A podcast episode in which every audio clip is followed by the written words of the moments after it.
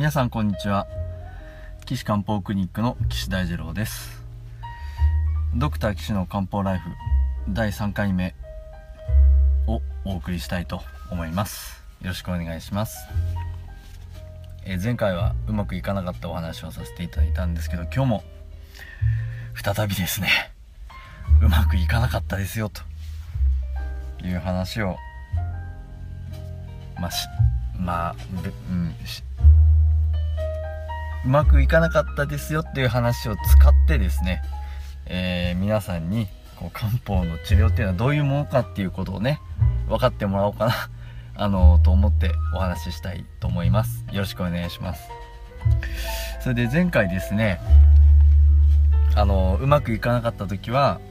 えー、患者さんの言ってることをちゃんと汲み取れてるかと。で2番目にその中医学的な理論で正しくあの分析できているかと。であとは自分の使ってる方法がね薬とかツボとか針治療が正しいかと。そういったところを疑います。疑わないとですよね。っていうことでお話をさせてもらったんですけれども、えー、今回はですねあのー、下痢のね方がいらっしゃったお話をしたいと思います。えー、当時は年の頃25歳ぐらいですかね。えっ、と外来にいらっしゃいましてあの下痢ですということなんですね。29歳ぐらいの女性ですけれども。あの他の病院ではもういろいろ検査して大腸カメラもやったしうーなんか今過敏性腸症候群みたいですって言われていろいろ薬がありますからね。あのそれを飲んだりしてるんですけど良くなりませんから漢方治療をやりたいんですけれどもということでいらしたんですけれどこうまあいろいろ話聞くとですねあのいろいろ出てくるわけなんですけどこの方はですね2つ問題っていうかそのキーポイントがあったんですけど一つはあの下痢っていうのは、まあ、軟便に近いような形で時々水みたいにシャーシャーになっちゃうと。でそれがどういう時に起こるかっていうのは特徴があって翌日ミーティングがありますとかね。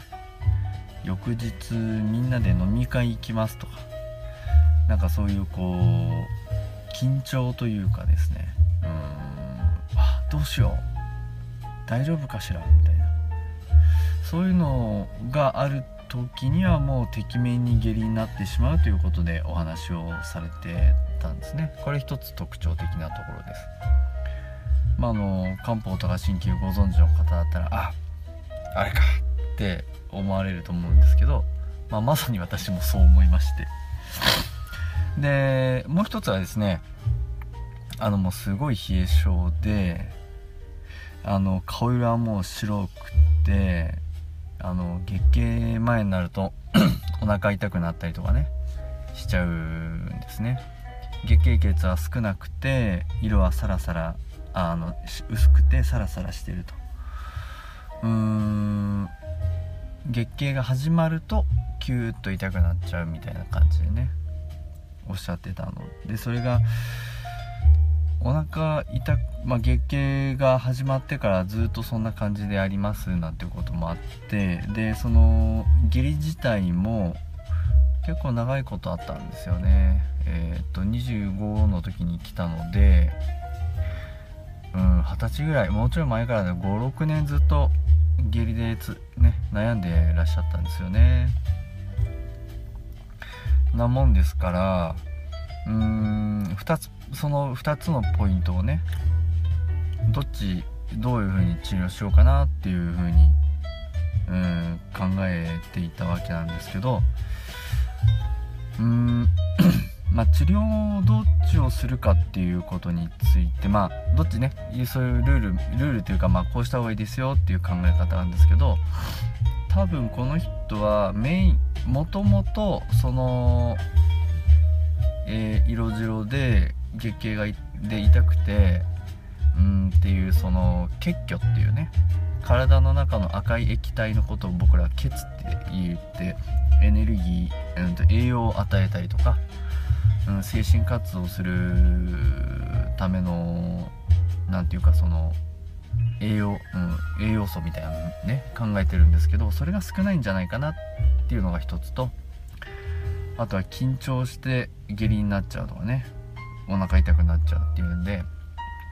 やっぱり、えー、これが肝ですね。五臓六腑の肝臓の肝でまあそこに負担がかかって下痢になるんだろうなっていうことでね思ってたんですけどまずそのえっ、と表に現れてるようなね下痢っていう症状をよくよくしてったらいいなと思って最初肝の治療を始めたんですね。で肝の治療をし始めまあいろんな薬があるからその人に合わせて使ったわけですけど肝の治療をするとですねうん結構ね悪くはないんですけどね。あの効くんは効くんですけどあの回数な下痢の時って僕いつも何考えてるかというと下痢しちゃう回数と下痢のひどさっていうのをちゃんとあの聞くんですね。1日5回やりま出ちゃいますとか1日1回ですって1日2回です。でも水っぽいのが1回チャーッと出ちゃうんですっていう人もいるし難便だけど1日5回ぐらい出てそれ下痢ですっていう人もいるのでそこはちゃんと聞かないといけないんですけどえー、っとですね日数的に下痢になっちゃうことは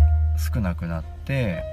で水みたいにシャーって出ちゃうっていうのもなくなって、まあ、難便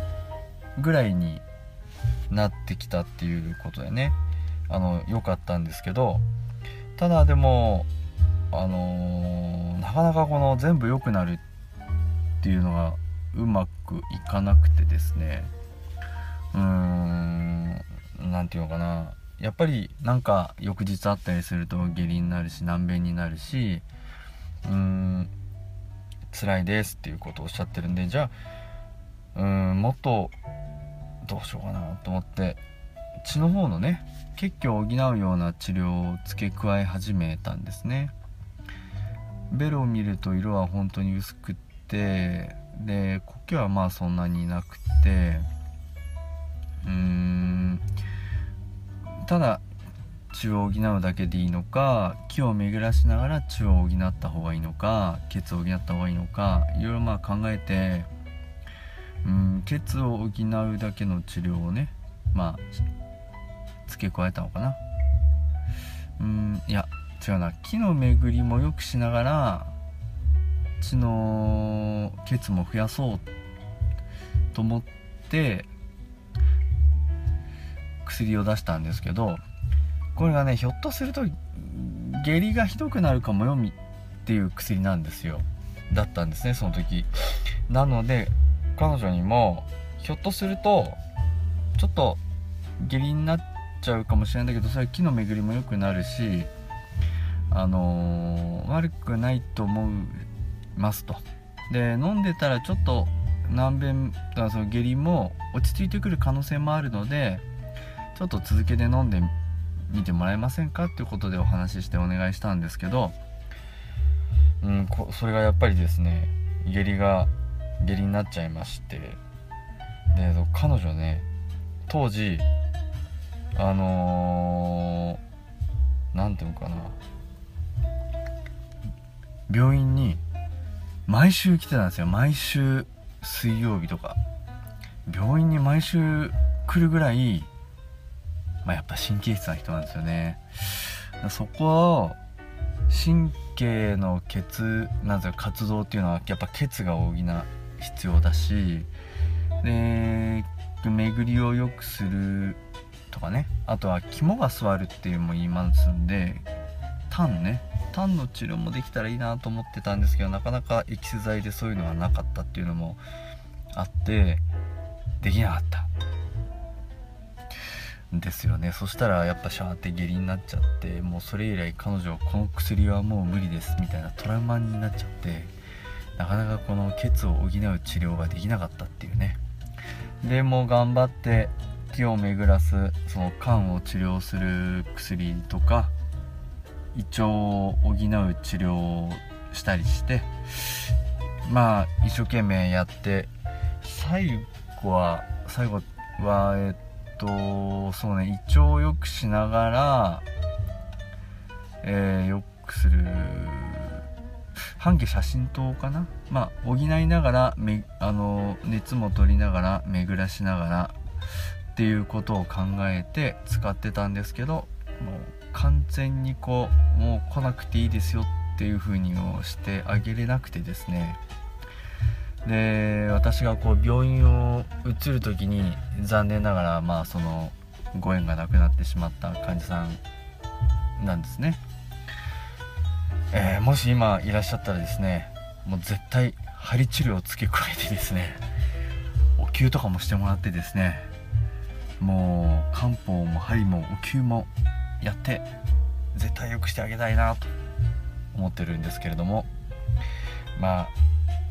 自分のうまくいかなかった症例っていうのはうんもう本当に申し訳ないなと思いながら自分未熟だったなとまだ頑張んなきゃいけないなといつも思い返されるわけであります。まあそんなわけですねあのー、あの、漢方治療ねいろんなやり方がありますよっていうのは言いつつもあそうだこの前そう漢方っていろんな治療方法があるっていいですよね。何でもできちゃうんです。みたいなこといろんなやり方あるんです。それでも治りますっていうのはおっしゃ申しましたけどあの、申しました。でもそれは本当です。がでもそういういろんな方法って実は結局あの一つのところに集約するんですよね。例えばあの富士山を山梨側から登るか。静岡側から登るかみたいなそういう違いであってあのあの点々バラバラっていう意味じゃありません。あのー、ね富士山登るかあ春名山登るか赤城山を登るかみたいなそういう違いではなくて同じところに結局は集約するんですけどそれでもまあ違う方法があるんですという意味です。ですからまあちょっとそこのところをねあの勘違いというかを起こしてしまうような言い方をした私が悪かったのでちょっとあの訂正させていただきたいなと思います。ということで今日はえー、第3回を お送りしました、えー、ドクター岸の漢方ライフ、えー、お問い合わせはですねホームページの URL あのホームページからお問い合わせいただければと思います。URL は